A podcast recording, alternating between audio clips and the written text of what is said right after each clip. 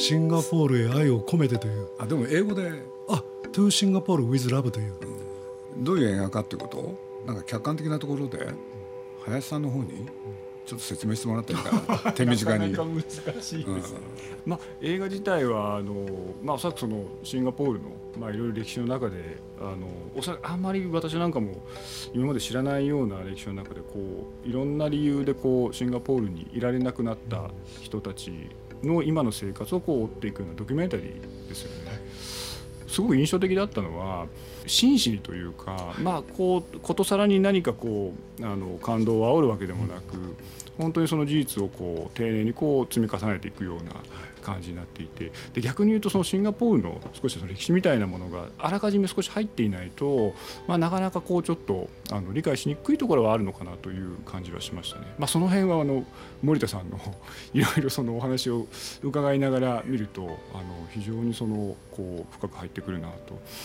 一回あのインドネシアのやっぱり同じような題材を扱ったのでアクト・オブ・キリングってあったと思うんですけど、割とそれは話題になったと思うんですけども、まああの映画はどちらかっていうとそのあのもう一度そのあの虐殺をその当人たちがもう一回演じ直すみたいなところが一つ仕掛けになったと思うんですけども今回はそういうこともあのなく本当にあの淡々と丹念にあの非常に真面目に作られている映画だなという印象を受けましたね。僕は本当すごい感銘を受けました、ね、ありがとうございます。鈴木敏夫のジブリ汗まみれ。今週はシンガポール人監督タン・ピンピンさんのドキュメンタリー映画 To Singapore with Love とアジア映画についてお送りします。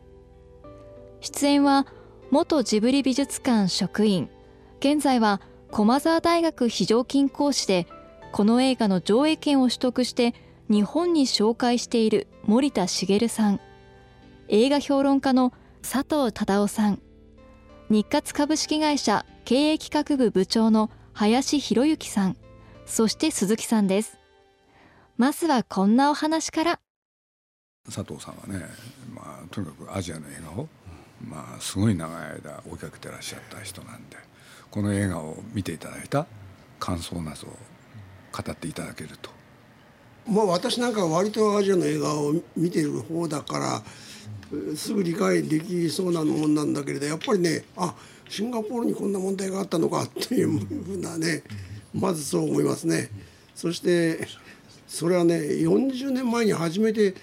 40年50年前だったかな初めてあの東南アジアを巡った時にあのインドネシアの映画なんかをね日本に持ってきてインドネシアとフィリピンとタイとだったかなその辺の映画を日本に持ってきて映画祭をやったんだけどその時にね最後にね日本から新藤兼人さんに入ってもらってそしてなんかな我々の意見っていうふうなその声明文を書いてもらったんですよ。そしてその時にね我々は、えー、ああの貧困と戦ってみたいなことを新藤さんが書いたらねこういうことを書かれるとね私は国に帰ってね映画が作れなくなるって言ってねインドネシアの監督がね言ってね何言ってんだろうと思ったんだけどね考えそして後で分かったことは彼華僑なんですよね。だからね要するにあの大虐殺の生き残りなんですよ。だからねこういうそのねまあ左翼的と見られるような文章にサインなんかしたらね大変なことになるっていうそういう意味だったんだってことをだいぶ後になってから分かったんですけどねまああのシンガポールにもそういった問題があるっていうことを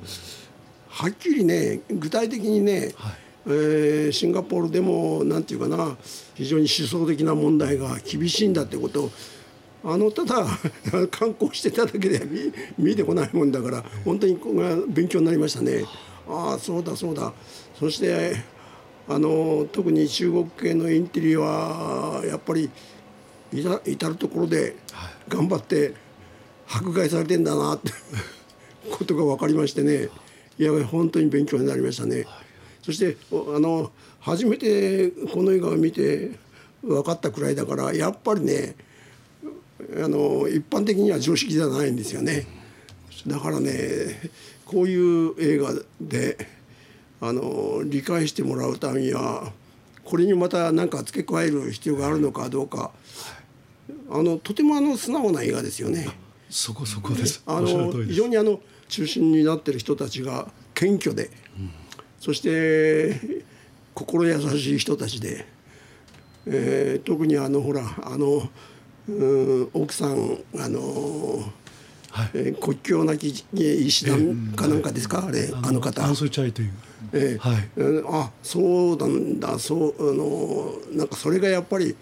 どこの国のねえー人間にも共通して分かることでね。あそこからあそうかこの優しいおとなしい人があなんか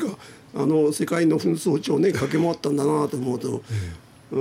んやっとそこからこうアジアの人たちとのなんか連帯感みたいなものがね感じられてねいやえーいや非常に勉強になりました。あのおっしゃる通りで中国語のタイトルは「星の国の恋」なんです。ああ、はいなるほど。ということはあの今ずっとお話しいただいたように別にあの外国人が見て難しい映画というよりもあのシンガポールでも同じなんです。ああ、なるほど。ですから例えば中高学校でですね歴史やりますよね歴史を。その中で国外逃亡した人たちですねこれは危険分子なんですね。ですから言い方変ですけれども日本でいう治安維持法で追い出されちゃった人ですからあまあそれで無期限拘束許可してますからあの国の治安維持法は。ですからそういう中で逃げた人たちっていうのは全部危険分子ですから歴史教科書上は共産主義者とかねあのなんですかテロリストみたいな扱いで先生は教えるわけです。してそういう歴史まあ要するにシンガポールの政府にとってあまり望ましくないような歴史というのは歴史の教科書からは除外される、入っててもせいぜい先ほどの通りと。ですからそこでタンピンピンは考えたまあ考えたっていうのはそのあえて中国語の題名もあの副題じゃないけど並列させたっていうのはあの星っていうのはシンガポールなんですね。ああ、なるほど。そっちなんだはい、で今漢字でシンガポール書くと新しいという形になりますよねだから新しいっていうのはすごい極端な解釈をすると、1965年にあのマレーシアから追い出されるようにして独立しちゃったシンガポールその後をたった50年ちょっとの間でシンガポールは日本より豊かな国になりましたよね。ですからまさに新しいんです。ところがあの国は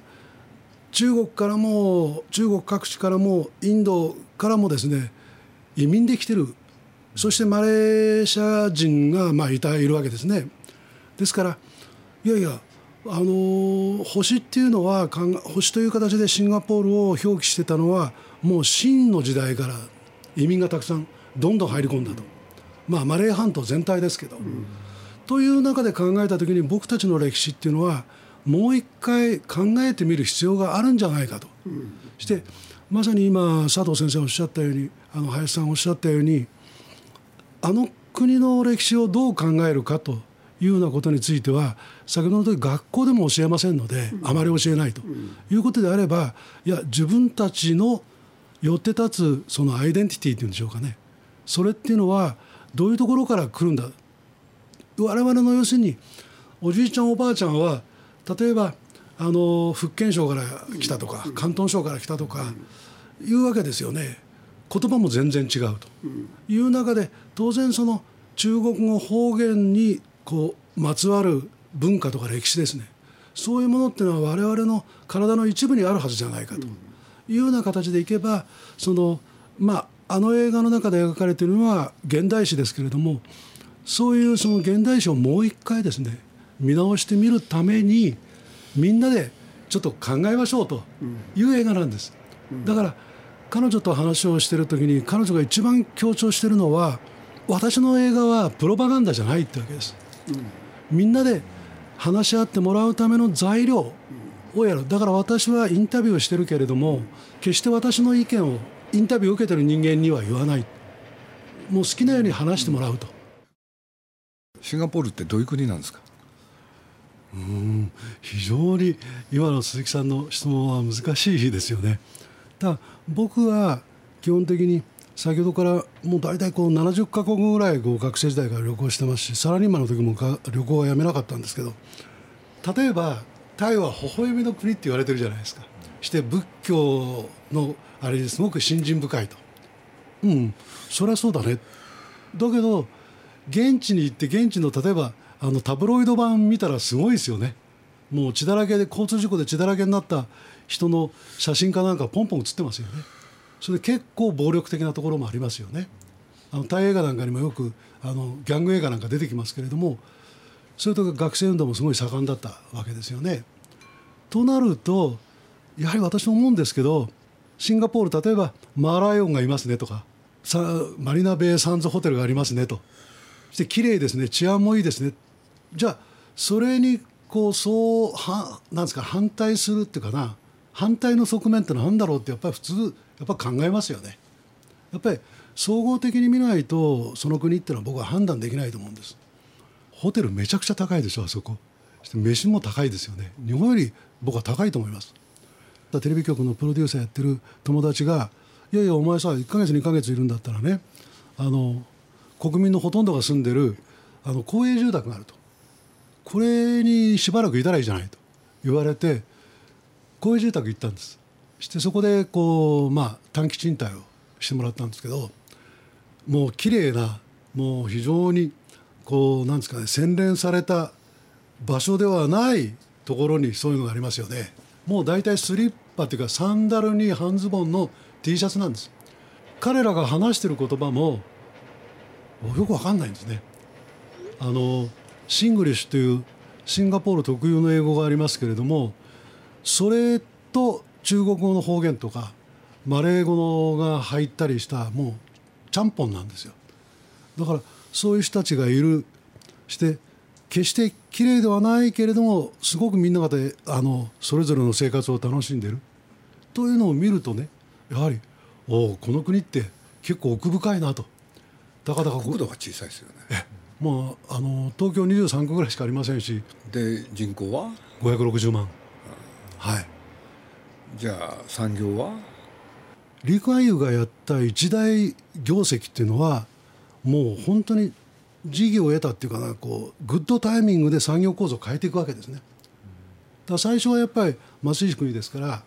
安い給料であのまあなんていうんでしょうか布物とかですねシャシャツなんか作ってたわけですね。でもそういうのは後からタイとかその他の東南アジアの国からどんどんどんどん追いかけられると「おじゃちょっとやめようやめよう」じゃあ今度は例えば製造業をやろうと。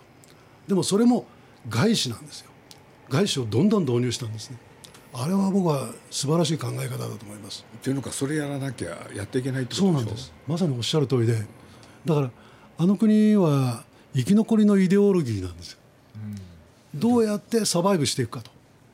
いうようなことがもうリークアイの頭の中にも染みついていた。もう一つの国がまるで会社のようにそういう首相でありながら実は会社の社長みたいなことをやらなきゃいけないっていう。でなきゃあの国が持たない、うん、だって何にもないですよね。水まで輸入してるんですから、はい、はい、だからもうまさに生き残るためにどうしたらいいかっていうのを真剣に考えるわけです。そうするとやっぱりまあ他の国から言わせるとあの国開発独裁じゃないっていうちょっと前の言い方でいくと大学の先生なんか教えてましたけどこれは僕はもうそれはやむを得ないことだと思うんですね。だから人口の5%ぐらいだからまあ学生さんですね5%ぐらいに集中的に教育投資をしてそいつらに頑張ってもらえばいいと。あとはみんながついてくればいい、まあ、そういう考え方ですよね、はい、あの国基本的にあの歴史を持ってるにもかかわらず歴史を分断しちゃってしてリー・クアンユーさんがやった以降が歴史だというふうに考えてしまうとそこで輝かしいというのは経済的成功なんですね。そうするとその経済、ま、食わなきゃダメだってことですそうですだから持続的に経済成長を遂げていくためにはやらなきゃいけないことはもう限られてる。だからあの国あれですよ2012年ぐらいですかね。まで26年間ストライキって一件もないですよ。もう労働法は全部改正されてますから。してあの賃金も政府とあの経営者と労働者の三位一体となった賃金委員会みたいなのがあってそこでガイドライン決めますから。だからまさに鈴木さんおっしゃったあの会社あれはリーカンパニーなんですね。はい、して非常にだから外、他の国からね、はい。って来る人たちも特に女性の場合は、子供作っちゃったら退去でしょ？あダメです。ねえ。それは今のあの復縁しますとですね非常に面白いと僕は思ってますのはあの国は要するにどんどん先ほどの通り産業構造を変えていきますね。だからもうあのファイナンシャルセンターとかいろいろまあずっとこうツアーのあれがありますけどファイナンシャルセンターとかやって今バイオナノテクですからそれにコンテンツなんです。ですからこれは将来的にシンガポールの産業を請け負えるだろうと思うやつをどんどん取り入れていくわけですね。そのためにどんどん人を変えていっちゃうわけです。あれはすごいと思います。そのための教育投資はシンガポールは惜しみませんね。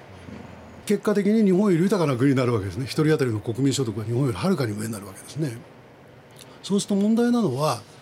あの今若い人たちがちょっと疑問視っていうか「はいすいませんちょっといい申し立てたいんですけど」って言い始めたのはいやおかげさまで僕たちは豊かな国になりましたね。でも豊かな国になった結果として取り残しちゃったもの要するに捨てた、まあ、捨てたっていうかこう置いてきちゃったものは何だろうかってそれを考え始めてるわけです。だからその,、はい。その発露として、今回の映画みたいなのができたわけでしょ？そうです。だからあの今回はそういうその政治亡命者のドキュメンタリーになりますけど劇映画の中にもそういうものが出てきてるんですね。例えばあの中国語の方言ですね先ほどの。その中国語の方言はあのリー・クアンユンさんの実利主義的な考え方から言うと政局運営から考えたら無駄なものでしかないんですね。だから中国系シンガポール人はマンダリンなんです。英語は共通語ですから英語喋るのは当たり前ですから。だから英語にプラスマンダリン。それに加えて方言なんては学校では教える必要はないと。おじいちゃんおばあちゃんとお孫さんがコミュニケートできないわけですよ。あの西洋的なその自由主義的な思想ばっかりじゃなく民主主義的なっていうか自由主義的っていうかよく分かりませんがそういう主張で変に侵されちゃうの嫌だからっていうんで中国はどんどん交流してきてましたからいやこれからあれだよねやっぱアジア的価値だよねという話になるわけですね。そうすると今度アジア的な価値っていうことになってきた時に僕が尊敬してるシンガポール大学の先生がいるんですけどそのニコッと笑った僕に教えてくれたのはいやいや君さ要するにアジア的価値って儒教的な精神っていうのをリクアン言ってるけど儒教の精神からいややっぱり徴用でしょうなと。だから高齢者に対する尊敬の念というのを常に持たなきゃいけないじゃないかと。ところが今彼がやってることは先ほどの通りおじいちゃんおばあちゃんとお孫さんがコミュニケートできない。だからおじいちゃんおばあちゃんはその年になって一生懸命マンダリンを勉強してると。これってアジア的価値と言えるんでしょうかねと。日本と同じように高齢化がどんどん進んじゃってますから。少子高齢化ですよ。はいアジアは。とそう。そうするとあと10年後大変ですよ。大変でしょ、となるとこの高齢者が見てくれるわけでしょ？時間もありますから、そしたらいやいやもういいやと。あの100%方言でもいいやっていう映画をテレビで放映したんです。今のテレビ一切ダメですよ。これもう50%どころじゃないですから。ところがそれを OK したんですよねシンガポール政府は。そしてすごい評判取った。視聴率上げたんですそしたら今度は映画作ってもいいやっていう話になった。だから徐々にそういうふうに変わりつつある。だからやっぱり時代変わってきたんだ。変わってきてます。だから今や女優さんもお金もだんだん国際化してきてもう国関係なくなってきてる。ボーダーですはい。ボーダーレスなんです。となると僕はやっぱりシンガポールの生きる道っていうのは言い方変ですけれども国っていう一つのこう限定されたところでやる映画ではない。となるとですねご覧になっていただきましたけどあのアンソニー・チェーンと話をした時に彼が非常に重要だと思った発言をしたのはですねいやいやあのアンリーさんと同じなんですよだから考え方が。い。やいやもう僕はねあのシンガポールの映画監督シンガポール人の映画監督ということで評価してもらわなくてもいい。じゃあすごくわかる、この作品を評価してもらえれば僕はいいと。そのためにやるんだともうまさに僕は思うんですけれどもそのトピックスもその国の特有のトピックというのも一つ僕は描き方としてあると思うんですけどやっぱり言い方いいんですけどこう世界的じゃないですけどそれで理解できる内容っていうのもこれから求めるということであれば例えばあの「トゥーシンガポール・ウィズ・ラブ」もあのアンス・チャイっていう女性があのパレスチナのあの医療支援をやってますよね。彼女に贈られた賞っていうのはロンドンにあるムーラン財団なんですね。要するに歌人系の世界中の女性がいろんな分野で活躍しててそれが非常にこれは他とすべきだと言った時に賞をあげるんですね。ロンドンの。それをもらってるんですね。そして彼女は僕はあのなるしろこの映画を作ろうとしたタンピンピンが作ろうとしたきっかけになった女性なんですよ。彼女が初めてインタビューしたんです。そして彼女は僕は素晴らしいなと思ってるのはこの映画をユニバーサルな形で捉えることができるとすれば彼女はシンガポールから旦那の後を追っかけてそして活動家になったわけですよね。ところが彼女がやってるのは難民ですよね。要するに自分の祖国を追われてしまう。要するにどこにが自分の祖国かわからない。それは我々と同じだという感覚の中で彼女は医療支援をやってる。この活動を見た時にはですね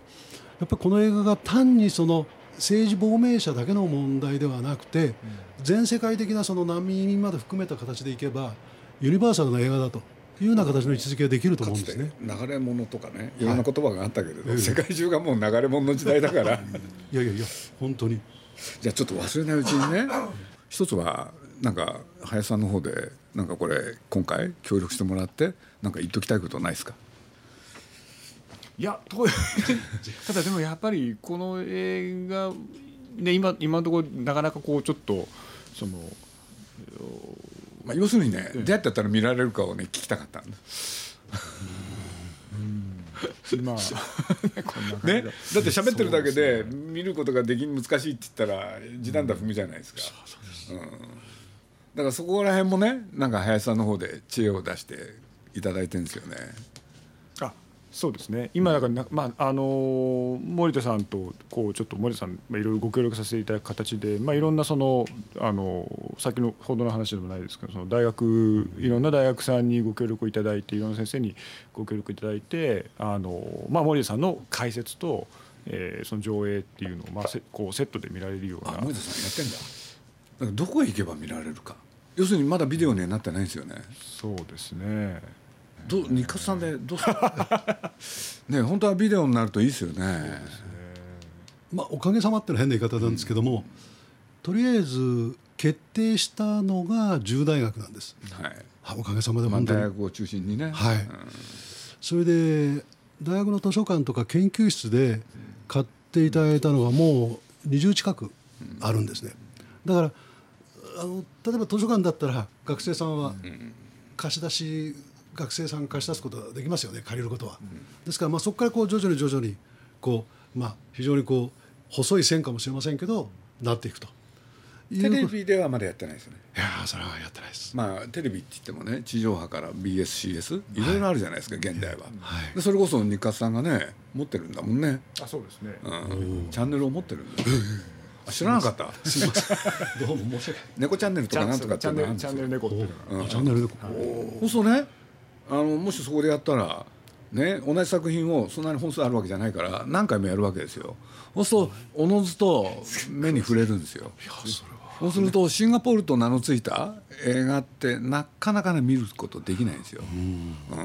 うん、で今そんだけね今何しろチャンネルがいっぱい増えたでしょ？そうです、ね、チャンネルが増えたけれどじゃあアジアの映画でねその放映されるっていうのはほとんど中国とあ韓国？韓国、うん、それでね残念ながらアジアの作品ってねなかなか見ることできないんですよ、タイの映画だって難しい。そうなんです、そうなんです。だからそれってね要するに皆さん最初から諦めてるからでやろうと思ったらできるんだと思うんですよね僕いや本当おっしゃる、うん、いやおっしゃる通りです。ドキュメンタリー映画「トゥ・シンガポール・ウィズ・ラブ」とアジア映画についていかがだったでしょうか？森田茂さんはインターブックスよりシンガポールの光と影この国の映画監督たちを出版されています Kindle 版と単行本がありますので興味のある方はぜひ一度読んでみてください。来週は靴職人の花田雄一さんをお迎えしてお送りします。お楽しみに。